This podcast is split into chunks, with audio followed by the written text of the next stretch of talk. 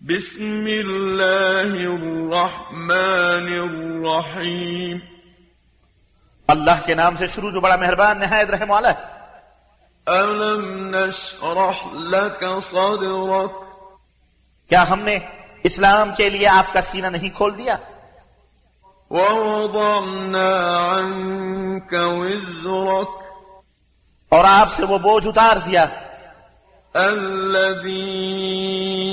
أنقض ظهرك जो आपकी कमर तोड़ रहा था ورفعنا لك ذكرك और आपके लिए आपका जिक्र बुलंद कर दिया فإن مع العسر يسرا إن مع العسر يسرا यकीनन हर मुश्किल के साथ आसानी है बेशक हर मुश्किल के साथ आसानी है فإذا فرغت فانصب तो जब आप फारिग हों तो इबादत की मशक्कत में लग जाएं وإلى ربك فارغب और अपने रब की तरफ रागिब हों